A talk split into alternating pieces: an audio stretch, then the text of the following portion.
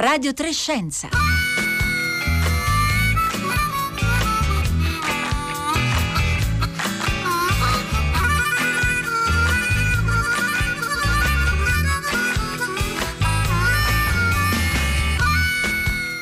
Buongiorno a tutti da Roberta Fulci, bentornati a Radio Trescenza.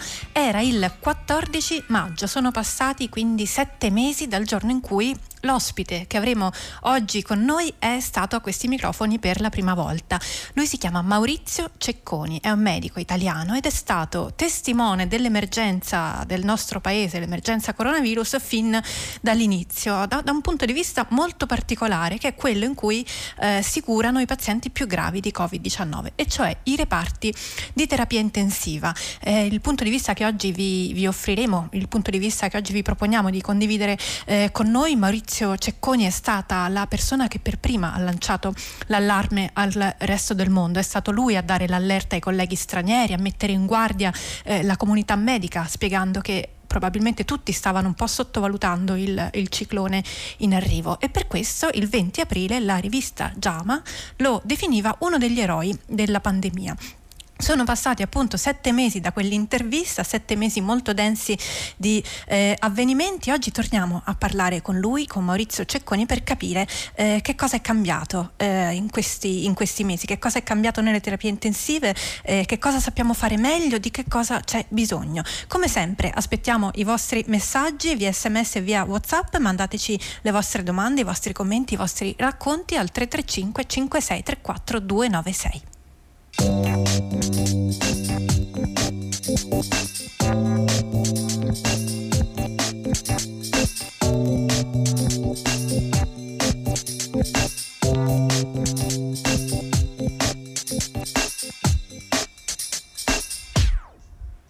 Maurizio Cecconi, buongiorno. Buongiorno, buongiorno a tutti.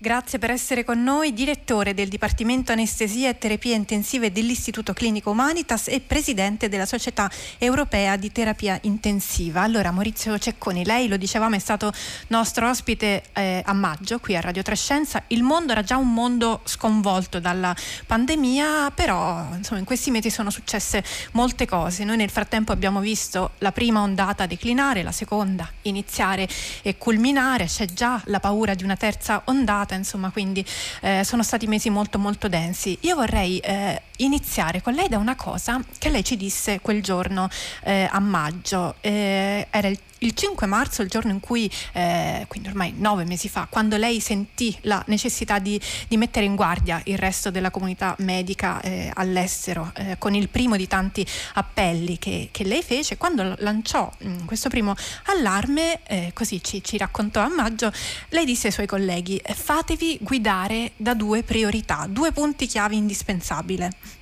eh, eh, chiave, scusate, indispensabili. Eh, allora, il primo, garantire un posto letto a chiunque ne abbia bisogno e il secondo, contenere le infezioni negli ospedali e nelle RSA. Allora, le, le priorità sono ancora questo o è cambiato qualcosa a distanza di nove mesi da quell'appello?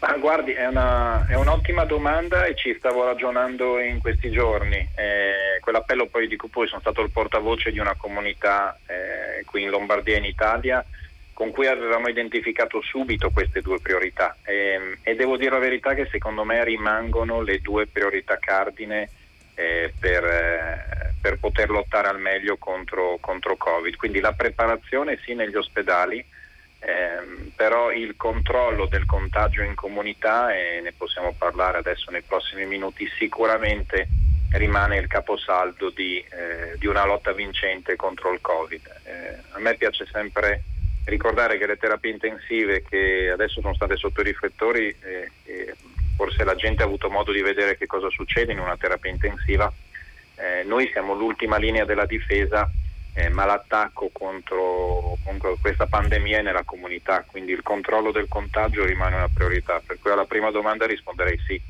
le, le due priorità rimangono le stesse e in ordine direi il controllo del contagio è la prima. È la prima. E lei lo diceva, ci siamo tutti un po' abituati a sentire eh, nominare queste due parole terapia intensiva, però probabilmente chi non ne ha eh, esperienza diretta non sa in realtà ancora bene che cosa significa oltre a apparecchi eh, letti, insomma. Ce lo spiega lei? Che cosa significa una terapia intensiva un, un, un, come luogo e come risorse? No, la terapia intensiva è prima di tutto un insieme di persone più che, che un insieme di tecnologia. Eh, è vero che abbiamo tanta tecnologia, ci sono i ventilatori, ma un ventilatore non fa un letto di terapia intensiva. Quello che fa un letto di terapia intensiva sono gruppi eh, di persone che lavorano assieme, medici, infermieri, fisioterapisti e si chiama intensiva perché è intensivo il trattamento che facciamo, ma che è intensivo anche il numero di persone che lavora assieme per salvare una vita. Se dovessimo dare una definizione, probabilmente è il luogo dove per criticità della patologia acuta dei malati noi diamo il cosiddetto supporto d'organo. Supporto d'organo significa che eh, o monitorando maggiormente le funzioni vitali o usando apparecchiature che ci aiutano a comprare del tempo prezioso eh, per i nostri malati, supportiamo gli organi che in questo momento non ce la fanno a, eh, a farcela da soli. Quindi supportiamo il paziente e in questo senso però non è solo la tecnologia, è veramente il lavoro continuo che fanno eh, i nostri infermieri e i nostri medici. Eh, se posso elaborare un po' ehm, per certo. far capire il, il, numero di persone necessario eh, per lavorare al meglio in terapia intensiva, eh, varia un po' in Europa. Eh, in Italia parliamo circa di un infermiere ogni due posti letto e un medico circa ogni 7-8 posti letto per turno, il che significa che ogni posto letto di terapia intensiva in più che devo aprire per poterlo gestire sulle 24 ore, eh, probabilmente parliamo di circa eh, 2-3 infermieri per ogni posto letto in più che devo avere e un medico in più che devo avere. Questo è un po' per darvi la scala del problema di quando eh, non funziona il controllo del contagio in comunità e dobbiamo aumentare rapidamente i letti di terapia intensiva. Questo in Italia come in tutto il mondo. Noi stiamo parlando per l'Italia di quanti posti letto di terapia intensiva, grosso modo, oggi? Ma in realtà i, i numeri eh, che ci dicono in questo momento siamo circa 2800, se non erro, gli ultimi dati di eh, malati Covid che occupano posti letto di terapia intensiva. Eh, si è parlato tanto di occupazione, sia in Italia, e io posso fare il confronto anche con il resto d'Europa, e nella seconda ondata si è raggiunti diciamo, ad occupare circa il 60-70% nelle ondate più eh, importanti in paesi come il Belgio, come anche l'Italia nell'ultimo, eh, in, alcune, in, alcune, parti dell'Italia come nella Lombardia per esempio dove, dove lavoro io eh, questi letti però sono occupati da eh, pazienti Covid, ma non è che gli altri letti normalmente non sono utilizzati. Per cui per eh, costruire tutta questa capacità eh, noi abbiamo letti che sono già disponibili prima, ma se arrivano tanti altri malati dobbiamo usare risorse umane impiegate in altre attività cliniche per cercare di eh, staffare altri letti.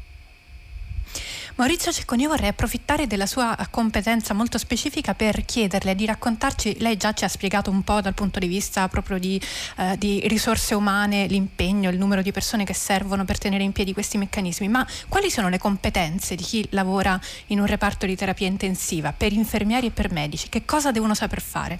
Sono competenze elevatissime e questo è un altro problema per cui ritorniamo sui due principi di cui mi chiedeva poco tempo fa. Eh, sono competenze che non si possono costruire in un paio di settimane o in qualche mese. Eh, ed è per questo che la grande preparazione che abbiamo fatto in Italia e in Europa dalla prima ondata eh, si è basata fondamentalmente sì sul cercare di essere più pronti eh, ad avere più letti di terapia intensiva e anche per malati per acuti, ricordiamocelo, non c'è solo eh, la terapia intensiva, ma di nuovo il principio cardine del controllo del contagio è anche questo perché per creare degli specialisti in terapia intensiva ci vogliono degli anni. Eh, in Italia parliamo circa di 5 anni per diventare specialisti in anestesia e rianimazione, nel resto d'Europa varia un po' questo, questi anni, però comunque ci vogliono anni per avere degli specialisti medici e anche gli infermieri hanno bisogno di alcuni anni per, per formarsi. È ovvio che formare tutti questi specialisti in pochi mesi non è possibile E, però quello che abbiamo potuto fare è creare delle competenze base per tutte quelle persone che non lavorano regolarmente in terapia intensiva ma che durante le crisi e durante i picchi eh, pandemici sono venuti nei reparti di terapia intensiva ad aiutare i nostri team. In questo senso ecco, noi... Sì, sì, prego, prego. No, eh, no, stavo dicendo che appunto lei anticipava la, la, risposta a una domanda che proprio le stavo per fare, come si è risolto il problema di, eh, di, di, condensare in così poco tempo una formazione che richiede degli anni, quindi in pratica eh, lei ci sta spiegando che eh, una parte di professionisti normalmente impiegati altrove vengono reclutati eh, nell'emergenza in modo più veloce di quanto avverrebbe in tempi normali. Assolutamente. Beh, intanto un, uh, un, grande spirito di squadra di tutto il personale sanitario in Italia. Io dico sempre che per fare un letto di terapia intensiva si mobilita un intero ospedale. E io l'ho visto nel mio ospedale, abbiamo avuto aiuto da infermieri che sono venuti dalle sale operatorie, da altri reparti che non avevano lavorato magari per anni o che non avevano mai lavorato in terapia intensiva. Abbiamo cercato di formarli che cosa si fa in una situazione di crisi di questo tipo? Beh, chi è l'esperto, lo specialista deve supervisionare gli altri e si deve cercare di fare della formazione. In questo senso è interessante un progetto che abbiamo fatto con Comunità Europea. Eh, la Commissione Europea ha finanziato un programma di formazione proprio per personale sanitario che non lavora regolarmente in terapia intensiva e che ci consente di dare una formazione base, quindi non formiamo degli specialisti e non formiamo personale autonomo, ma formiamo sicuramente persone che possono aiutarci in un momento di questo tipo a rafforzare i nostri team.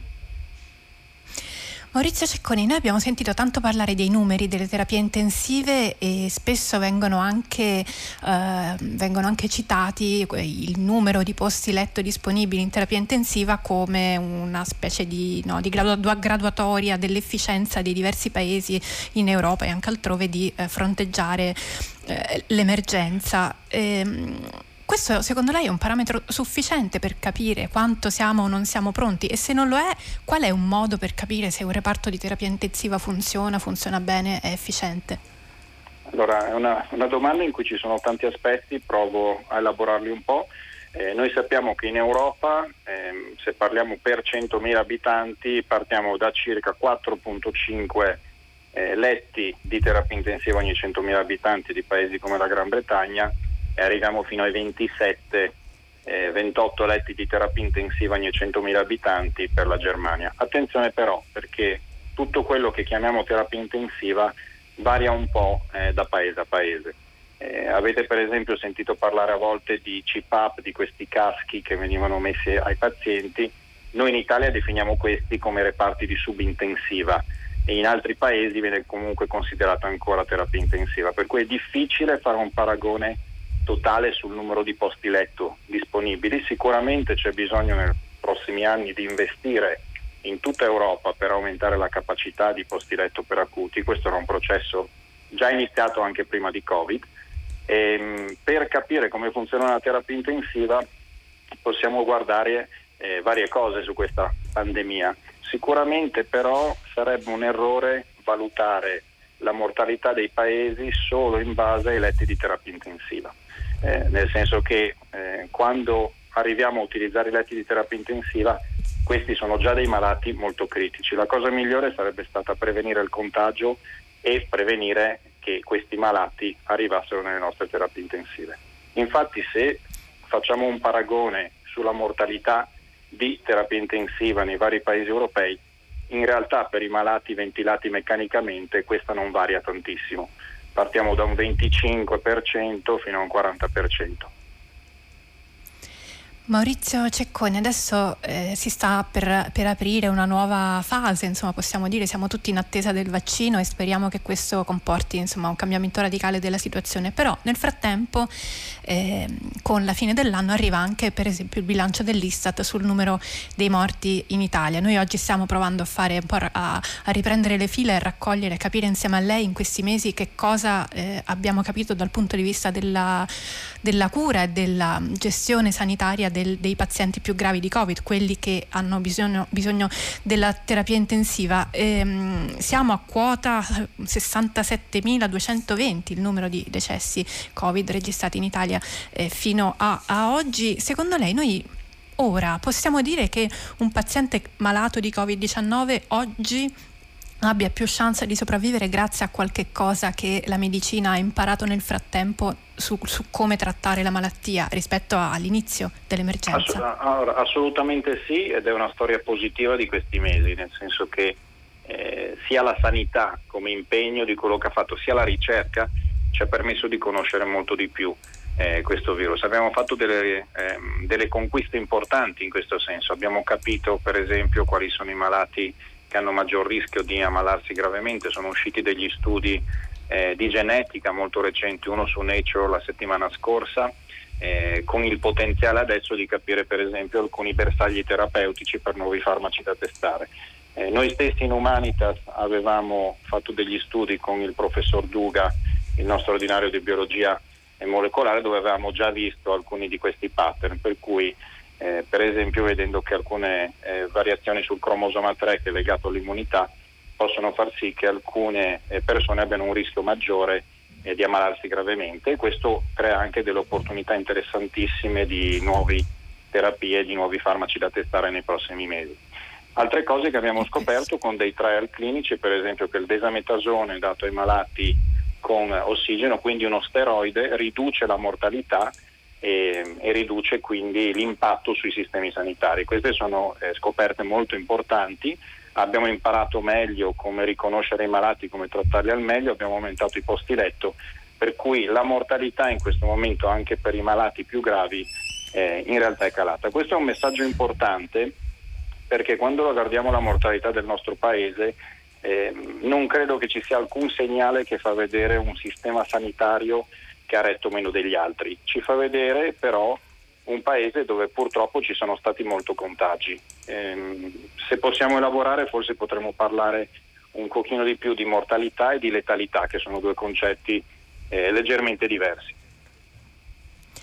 Eh, Maurizio Cecconi, lei eh, ha, ha, fatto riferimento alla mortalità, ai, ai numeri, insomma, eh, sono sicuramente poi statistiche e valutazioni complicate da fare anche e soprattutto quando ci si confronta con altri paesi perché non è detto che si usino eh, gli stessi criteri. Spesso sono uscite fuori delle valutazioni per cui apparentemente in Italia di Covid si moriva di più, cioè eh, sem- sembra da alcuni dati che eh, rispetto al numero di pazienti malati di Covid il numero dei decessi sia superiore rispetto ad altrove. Eh, è così? Se è così, perché è così o magari lei ci, ci può offrire altre spiegazioni?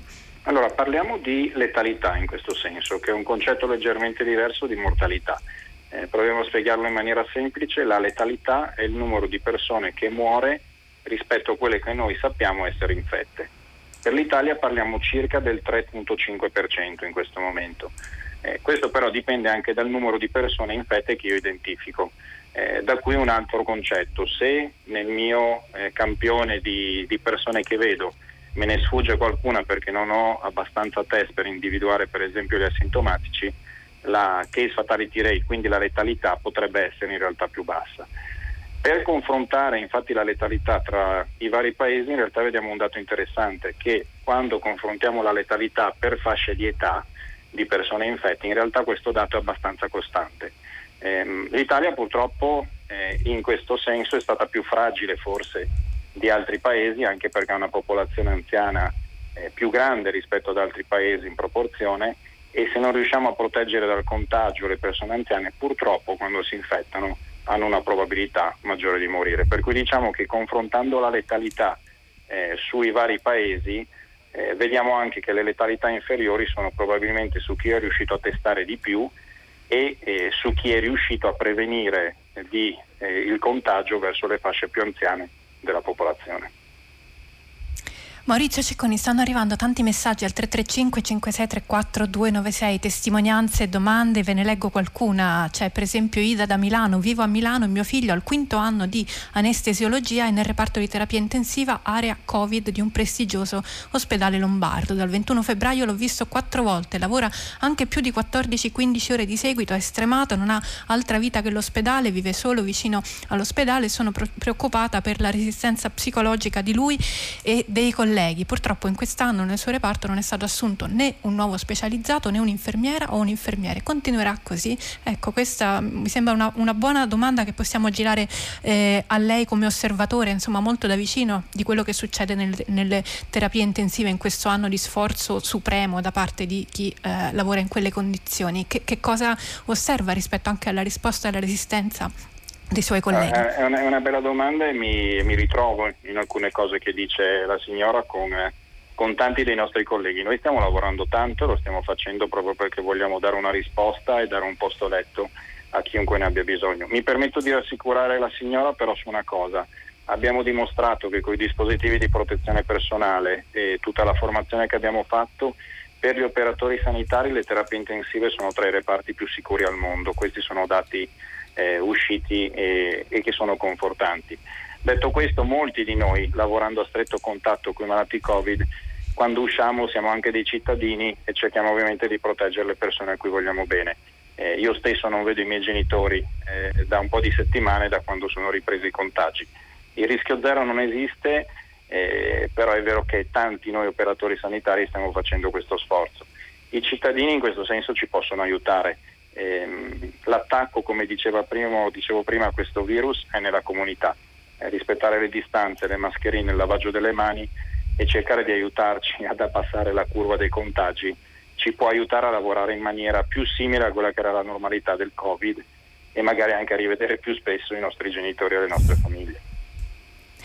Lei parlava poco fa, eh, parlavamo della proporzione di quanto quante, quant, eh, quanta parte dei reparti di terapia intensiva sono occupati dai pazienti Covid rispetto al totale. A un certo punto lei citava, mi pare, un 60% nei momenti di, eh, nei, di maggiore... Nei picchi peggiori, esatto. Nei picchi peggiori, ecco. Ora, mm, questo ci, ci offre anche l'occasione di, di, soffermarci sul fatto che eh, mentre c'è la pandemia le altre malattie serie non si fermano e quindi eh, questo naturalmente è un problema per chi ha bisogno eh, di, di cure in questo momento. Quanto secondo lei il l'affollamento dovuto alla pandemia ha eh, contribuito a, eh, a, un bilancio di eh, peggioramento di malattie o anche di, di decessi nel nostro Guardi, paese in, questo, la, in quest'annata? La, la, ringrazio per questa domanda perché è una domanda importantissima.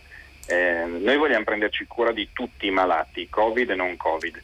è ovvio che quando i sistemi sanitari si sovraccaricano di una patologia eh, non riescono poi a gestire tutte le altre. Quello che abbiamo fatto però in Italia, in Europa e in poi tutti diciamo, i paesi occidentali che hanno risorse per farlo, abbiamo sempre garantito la cura dell'emergenza, dell'urgenza e della patologia oncologica il più possibile. Purtroppo però si sono fermate tante altre attività cosiddette elettive. Eh, pensiamo alle procedure ortopediche elettive come le protesi d'anca, eccetera. È un gran peccato perché eh, noi vorremmo dare qualità di vita con quello che facciamo negli ospedali a tutti.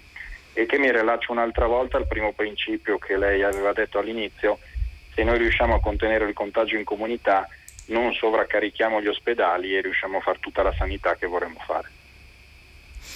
Maurizio Cecconi, abbiamo ancora mh, mm, pochi minuti, vorrei eh, eh, proporre almeno un, ancora un paio di, di questioni eh, cruciali. Allora, eh, la, prima ci arriva eh, da parte di diversi dei messaggi che stanno arrivando al 335 5634 eh, 296 e eh, la scrive un ascoltatore che ci dice considera, consideriamo per esempio la notizia di 100 morti per Covid, stiamo immaginando un numero X, su 100 quanti mediamente provengono dalle terapie intensive? Eugenio. Eh, questo, questa è una, è una bella domanda, ma è una domanda a cui non abbiamo in realtà dati certi in questo momento. Eh, abbiamo eh, invece la, la, mortalità per terapia intensiva che come vi dicevo varia circa da un 20-25% a un 40%, ricordandoci però quello che dicevo prima, che ehm, quello che definiamo terapia intensiva è leggermente diverso nei vari paesi del mondo, per cui in alcuni paesi potrebbero essere considerati malati da terapia intensiva anche quelli che noi consideriamo da subintensiva, quindi un pochino meno gravi, per cui una mortalità può essere impattata anche da, in questo senso. Ci sono diversi messaggi che fanno riferimento invece ai presunti effetti controproducenti dell'essere intubati. Eh, pare, ci scrive qualcuno, che in, alcuni casi l'intubazione fa, fa, peggio, fa più un effetto negativo che positivo, ci scrive un ascoltatore. Ci, dire, eh, ci potete dire qualcosa sugli effetti indesiderati controproducenti derivanti dall'intubare sistematicamente i pazienti? È una bufala o c'è del vero? Ci chiedono. Allora, una domanda importante. Allora, quando noi decidiamo di intubare un malato è perché vediamo che il malato non ce la fa da solo e quindi facciamo quel supporto d'organo che dicevo prima. Quindi l'intubazione ci serve a poter dare tempo prezioso con i nostri ventilatori. Eh, prima mi chiedeva di competenze. Le competenze che noi abbiamo servono proprio a questo. Il ventilatore è una macchina che ci consente di portare ossigeno e rimuovere anidride carbonica comprando del tempo per saperlo usare bene ci vogliono le competenze che abbiamo noi medici di terapia intensiva. Eh, fatte bene, eh, quello che facciamo in terapia intensiva in realtà compra tempo, non è deleterio. Il problema è che quando un malato raggiunge la situazione che necessita la ventilazione meccanica e quindi l'intubazione, purtroppo è un malato critico. Sarebbe meglio evitare di avere la malattia critica, per cui di nuovo il principio di prima sarebbe meglio cercare di evitare di avere tanti malati che hanno rischio di finire poi in terapia intensiva. Maurizio Cecconi, ancora una domanda che insomma, va un po' indietro nel tempo rispetto a quanto lei ci raccontava a maggio. Lei ci, ci, diceva a maggio che quello a cui il mondo non era preparato, l'aspetto della pandemia per cui il mondo non era preparato erano i volumi, cioè il numero di pazienti, la portata proprio dell'evento, il numero di persone da curare. Su questo, secondo lei, noi oggi abbiamo guadagnato qualcosa nella gestione proprio della parte quantitativa del problema? Beh, siamo riusciti a gestire più malati se arrivano nei nostri nosocomi, eh, però in una pandemia il volume di malati che si ammala assieme è proprio il, il grande problema, per cui sarebbe sbagliato accettare di avere più volume di infetti e più volume di malati. Noi dobbiamo cercare di abbattere questo volume. Se guardiamo quello che è stato fatto per esempio in posti come l'Australia o la Nuova Zelanda, eh, loro sono riusciti ad abbattere molto i contagi e questo non crea nessuno stress più sui loro sistemi sanitari. Eh, per cui mentre siamo più preparati, la preparazione migliore in realtà è abbattere il volume dei contagi, non accettare di poter gestire un volume più grande. E su questo secondo lei stiamo andando bene, cioè vediamo un afflusso che tende a diminuire, un trend eh, favorevole rispetto a quante persone arrivano nelle terapie intensive?